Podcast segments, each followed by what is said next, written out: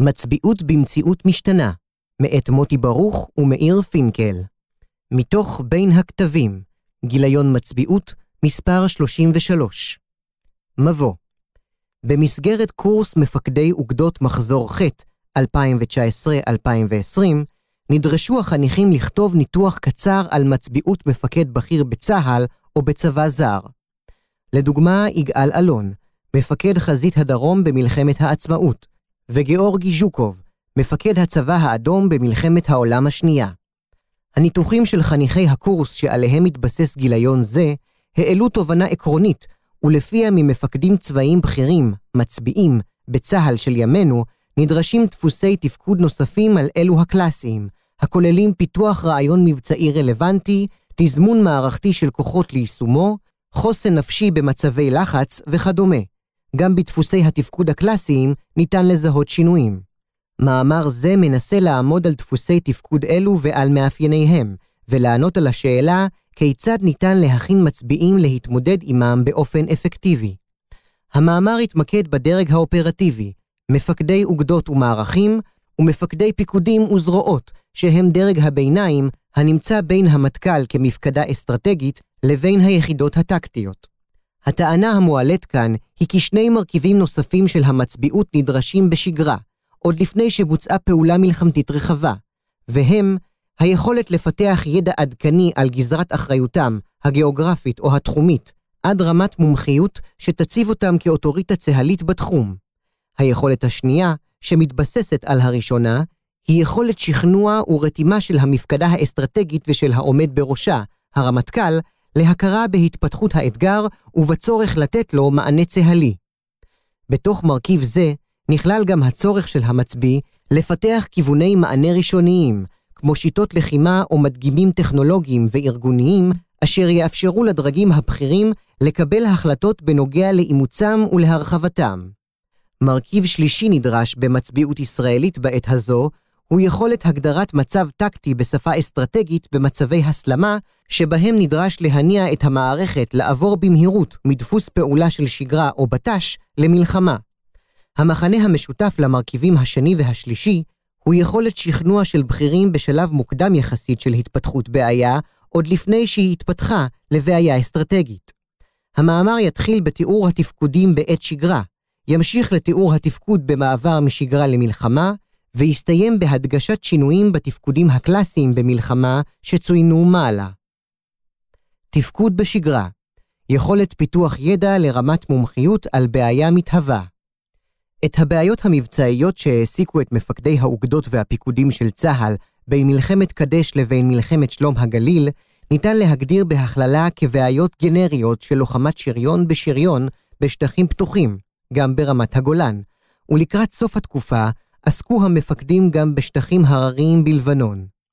מחנה משותף לבעיות אלה, בעיקר בהקשר של מלחמה עתידית, התבטא בכך שגם כאשר הן היו אופייניות רק לזירה אחת, ניכר דמיון בין בעיה בזירה אחת, לחימה נגד שריון מצרי, לבין בעיה בזירה אחרת, לחימה בשריון סורי או ירדני, ולכן התפתחה מומחיות בשכבה רחבה יחסית של קצונה בכירה. לזירות הלחימה השונות היו מאפיינים ייחודיים בשגרה, כמו במלחמת ההתשה בתעלה, התמודדות עם הטרור הפלסטיני שחצה את הגבול מירדן לאיו"ש ולישראל, לחימה בפתחלנד בלבנון ועוד. אך בתקופה המדוברת, נושא הבט"ש נתפס כבעיה משנית להכנות למלחמה. המענה העקרוני לבעיות האלה, מבחינת המטכ"ל, היה פשוט יחסית. הקצאת כוחות נוספים לפיקוד המרחבי, או במקרה של ההתשה, החלטה על הכנסת חיל האוויר למערכה. את השנים 1982 עד 2006 ניתן לאפיין בשני היבטים. הראשון הוא שמגוון הבעיות גדל, ממלחמה בין צבאות ביבשה ובאוויר למלחמה בין צבאות, מול צבא סוריה שירדה מעל סדר היום עם התפרקות המדינה הסורית. לחימה בטרור באיו"ש ואזור חבל עזה, שהפכו לבעיה אסטרטגית בעיקר עם התפתחות טרור המתאבדים. לחימה ברצועת הביטחון בלבנון, שגם היא קיבלה מימדים אסטרטגיים עקב הצטברות האבדות בה אל מול חוסר התוחלת שבה. התמודדות עם ירי טילים ממעגל שני כפי שהומחש במלחמת המפרץ. בתקופה זו נדרש ממצביעים פיתוח ידע ייעודי על הבעיה שבתחום אחריותם, ומעמדם עלה מול המטכ"ל שנדרש להתמודד עם מגוון הבעיות שצוין מעלה. דוגמה מאמצע התקופה היא תהליך פיתוח הידע שביצעו מפקדי פיקוד המרכז עוזי דיין, משה יעלון ויצחק איתן, ודוגמאות מסיום התקופה האמורה הם הידע הייחודי שפיתחו מפקד אוגדה 36, גרשון הכהן, ומפקד פיקוד הדרום, דן הראל, לקראת ביצוע ההתנתקות מחבל עזה, וזיהוי ההשתנות ופיתוח הידע שהוביל מפקד עוצבת הגליל גל הירש בהקשר איום החיזבאללה, למרות שהוא לא הצליח לרתום את המערכת לעיסוק באתגר. בתקופה שחלפה מאז 2006, מתמקד צה"ל בהכנות למלחמה מול ארגוני טרור המתבססים על ירי תמ"ס, שהפכו לאורך השנים לצבאות טרור שיש להם מאפיינים דומים ושונים, חיזבאללה וחמאס. במקביל, התפתחו בגבולות אתגרים חדשים, כמו בגבול רמת הגולן לאחר תחילת מלחמת האזרחים בסוריה ב-2011, בגבול ישראל-מצרים מול מחוז סיני של דאעש, בגבול הלבנון מול מנהרות חיזבאללה, מול העברת אמל"ח מאיראן לחיזבאללה דרך סוריה, שקיבלה מענה באמצעות המב"ם בתחום הסבר ועוד. המספר הגדול של האתגרים הביא לעלייה נוספת בתפקיד של מפקד הפיקוד או הזרוע ומפקד האוגדה או המערך כמומחה מול המטכ"ל, למעט במקרים שבהם המטכ"ל עצמו פיתח מומחיות, כמו במב"ם.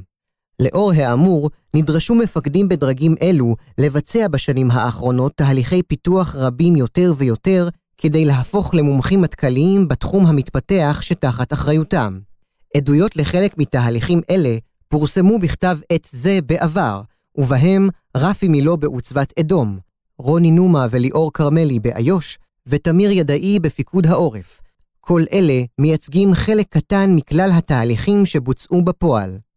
יש לציין כי במקביל לדרישה שהוצבה בפני המצביא לפתח ידע בתחומו, פיתח צה"ל כלים שיסייעו לו בכך, בעיקר באמצעות השימוש בגישת העיצוב ובסיוע מתודולוגי ומחקרי של מרכז דדו באמץ תוהד.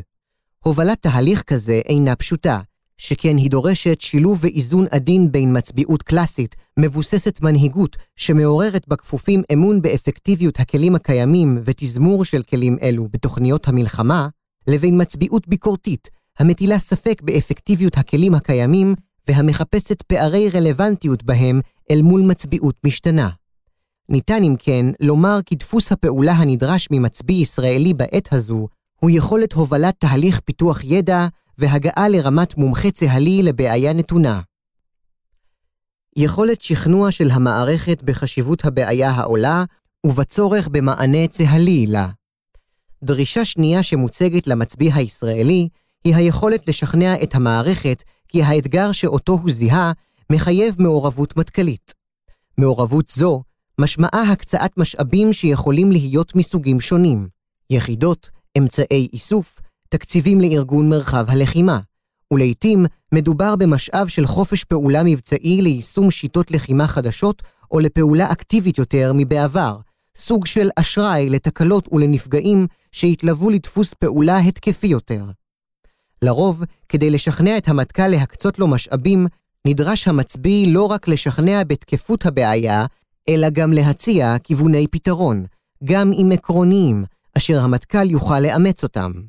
דוגמאות מהעבר הרחוק כוללות את סיכול העבודות הסוריות על תוואי הטיית מי הירדן ב-1964, באמצעות טכניקות תותחנות טנקים שפיתח ישראל טל, כמפקד גייסות השריון.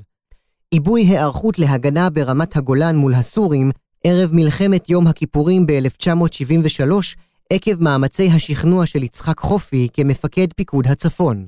מעבר לגישה התקפית מול החיזבאללה ברצועת הביטחון בשנים 1994 עד 1998 על ידי עמירם לוין כמפקד פיקוד הצפון. הדוגמאות מעלה מצביעות כי מפקדי אוגדה או פיקוד נחלו הצלחה חלקית בשכנוע המטכ"ל להכיר בעובדה שעל סמך הידע שפיתחו המפקדים, נדרש להקצות לגזרתם משאבים נוספים מן הסוגים שצוינו בפתיחת הפסקה, או לשנות את דפוס הפעולה העקרוני של צה"ל ביחס לבעיה שהוא זיהה. מעבר בין שגרה למלחמה, יכולת הגדרת מצב חדש כמלחמה ושכנוע המערכת בכך. התפקוד הקריטי של זיהוי שינוי במצב, הכרזה על מצב חדש וביצוע פעולות להתאמת צה"ל אליו בשגרה, טרם עימות, נדון מזווית המבט של הרמטכ"ל והדרכים שהוא נוקט בספר הרמטכ"ל. במחקר אחר שעסק בתופעה העקרונית של מעבר מהיר מבט"ש למלחמה, תוארו האתגרים בדרגי הפיקוד הבכירים. אוגדה עד רמטכ"ל בחזית סיני, בחזית רמת הגולן ובחיל האוויר במלחמת יום הכיפורים, ובעוצבת הגליל, פיקוד הצפון, במלחמת לבנון השנייה. האתגר חולק לשלושה זיהוי המצב, שכנוע הכפופים והמפקדים כי מדובר במצב חדש, ביצוע שינויים בדפוסי הפעולה של הכוח כדי שיתאימו למצב החדש. כאן נתמקד בתפקוד המצביא, האדם שאמור להבין ראשון את משמעות ההשתנות ולשכנע את המטכ"ל כי נדרש להעביר את הצבא למצב חדש. התפקוד הזה נדרש מהמצביא עקב המומחיות שפיתח בתחום אחריותו ושנובעת ממנה, על בסיס ההנחה כי אדם שמכיר לעומק בעיה מסוימת יכול לזהות בה השתנות בשלב מוקדם. האתגר המצביעותי כאן גדול במיוחד, שכן מחיר הטעות של הכרזה שגויה על מעבר מבט"ש למלחמה, אם המצביא טעה, יכול להיות הסלמה למלחמה שלא ברצון היריב או צה"ל. מימוש המצביעות בנושא זה תלוי בכמה דברים, כמו מידת האמון שנטע מפקד האוגדה ברמטכ"ל ובמפקד הפיקוד ביכולתו המקצועית לזהות שינוי כזה, מידת הביטחון של המצביא ביכולתו להבין במהירות מתוך מידע מתווך, דיווחים מכלל הסוגים, או מתוך התרשמות ישירה ממראה עיניו. האם המצב בשטח דורש הגדרתו כמצב חדש? היכולת של המצביא להמליץ לדרגים שמעליו על סדר העדיפויות למתן מענה למצב החדש שנוצר, ועוד. היבט נוסף של תפקוד זה הוא היכולת להגדיר את המצב כלפי מטה, המפקדים הכפופים, בצורה בהירה ככל האפשר, למרות העמימות של המצב, תוך כדי מניעת שינויים תכופים של פקודות והוראות אשר ייתכן ותגענה מלמעלה. מצביעות במלחמה, השתנות בתפקודים הקלאסיים. כאמור במבוא, המצביא נדרש גם היום לבצע תפקודים קלאסיים של פיתוח רעיון מבצעי רלוונטי, תזמון מערכתי של כוחות ליישומו, חוסן נפשי במצבי לחץ וכדומה.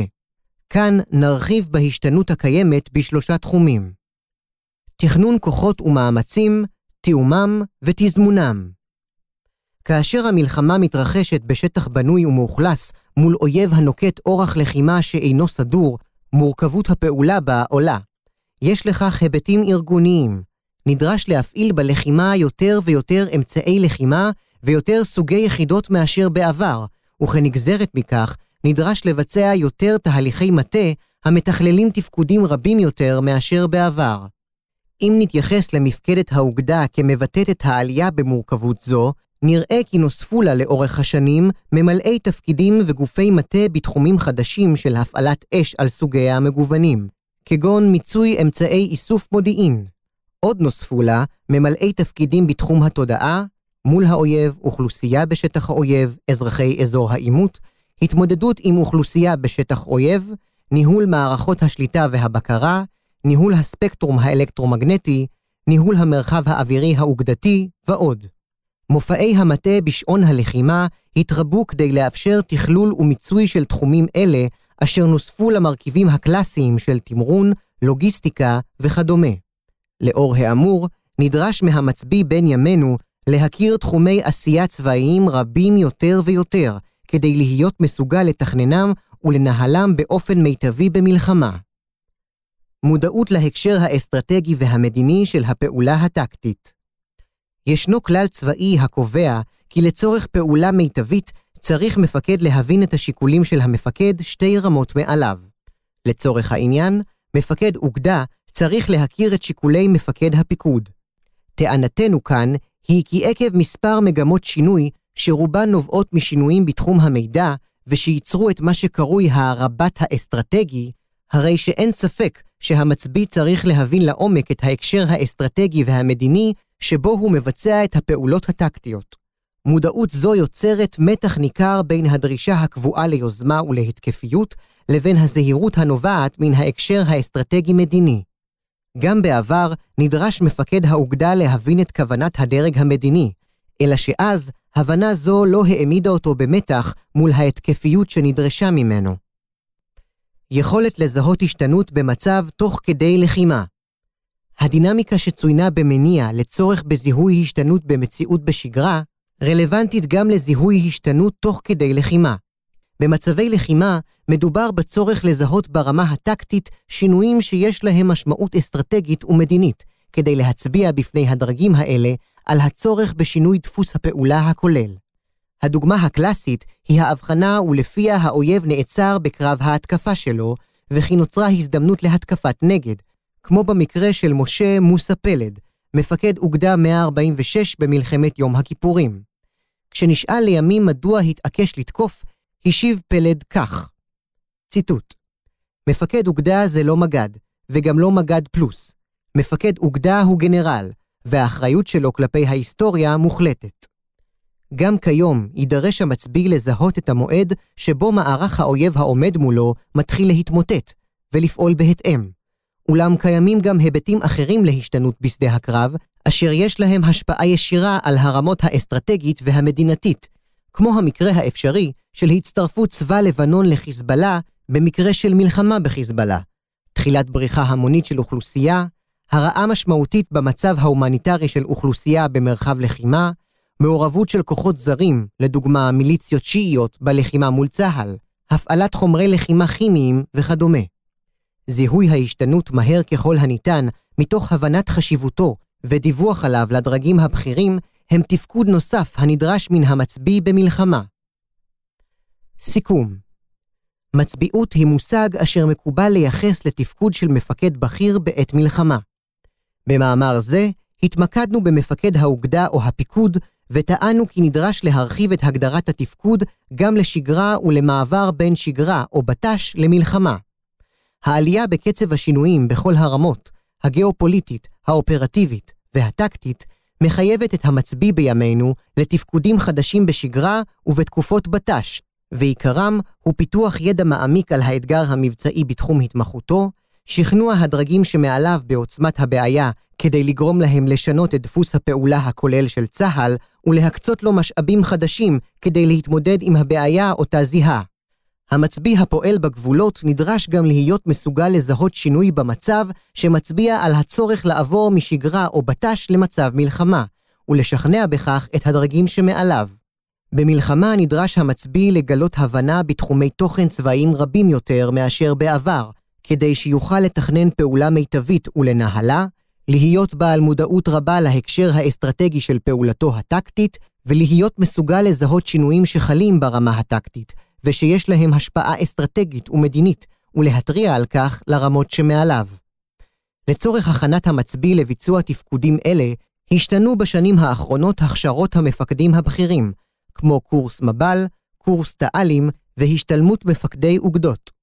אולם לצד ההכשרות, נדרש המצביא לבנות תהליכי למידה מתאימים לאתגר שעימו הוא מתמודד, ולפתח יכולת השפעה ורתימה של מפקדיו. רק מפקד לומד יוכל לנצח בתחרות הלמידה, לזהות את השינויים, לרתום להם קשב ומשאבים מן הצבא, ולהיערך נכון בזמן.